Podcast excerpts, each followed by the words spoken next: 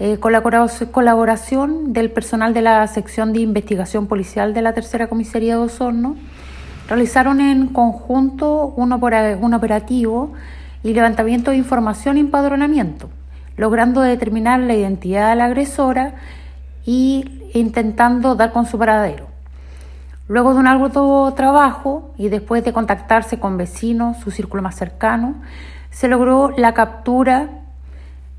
eh, culminando de esta forma con el éxito de la detención.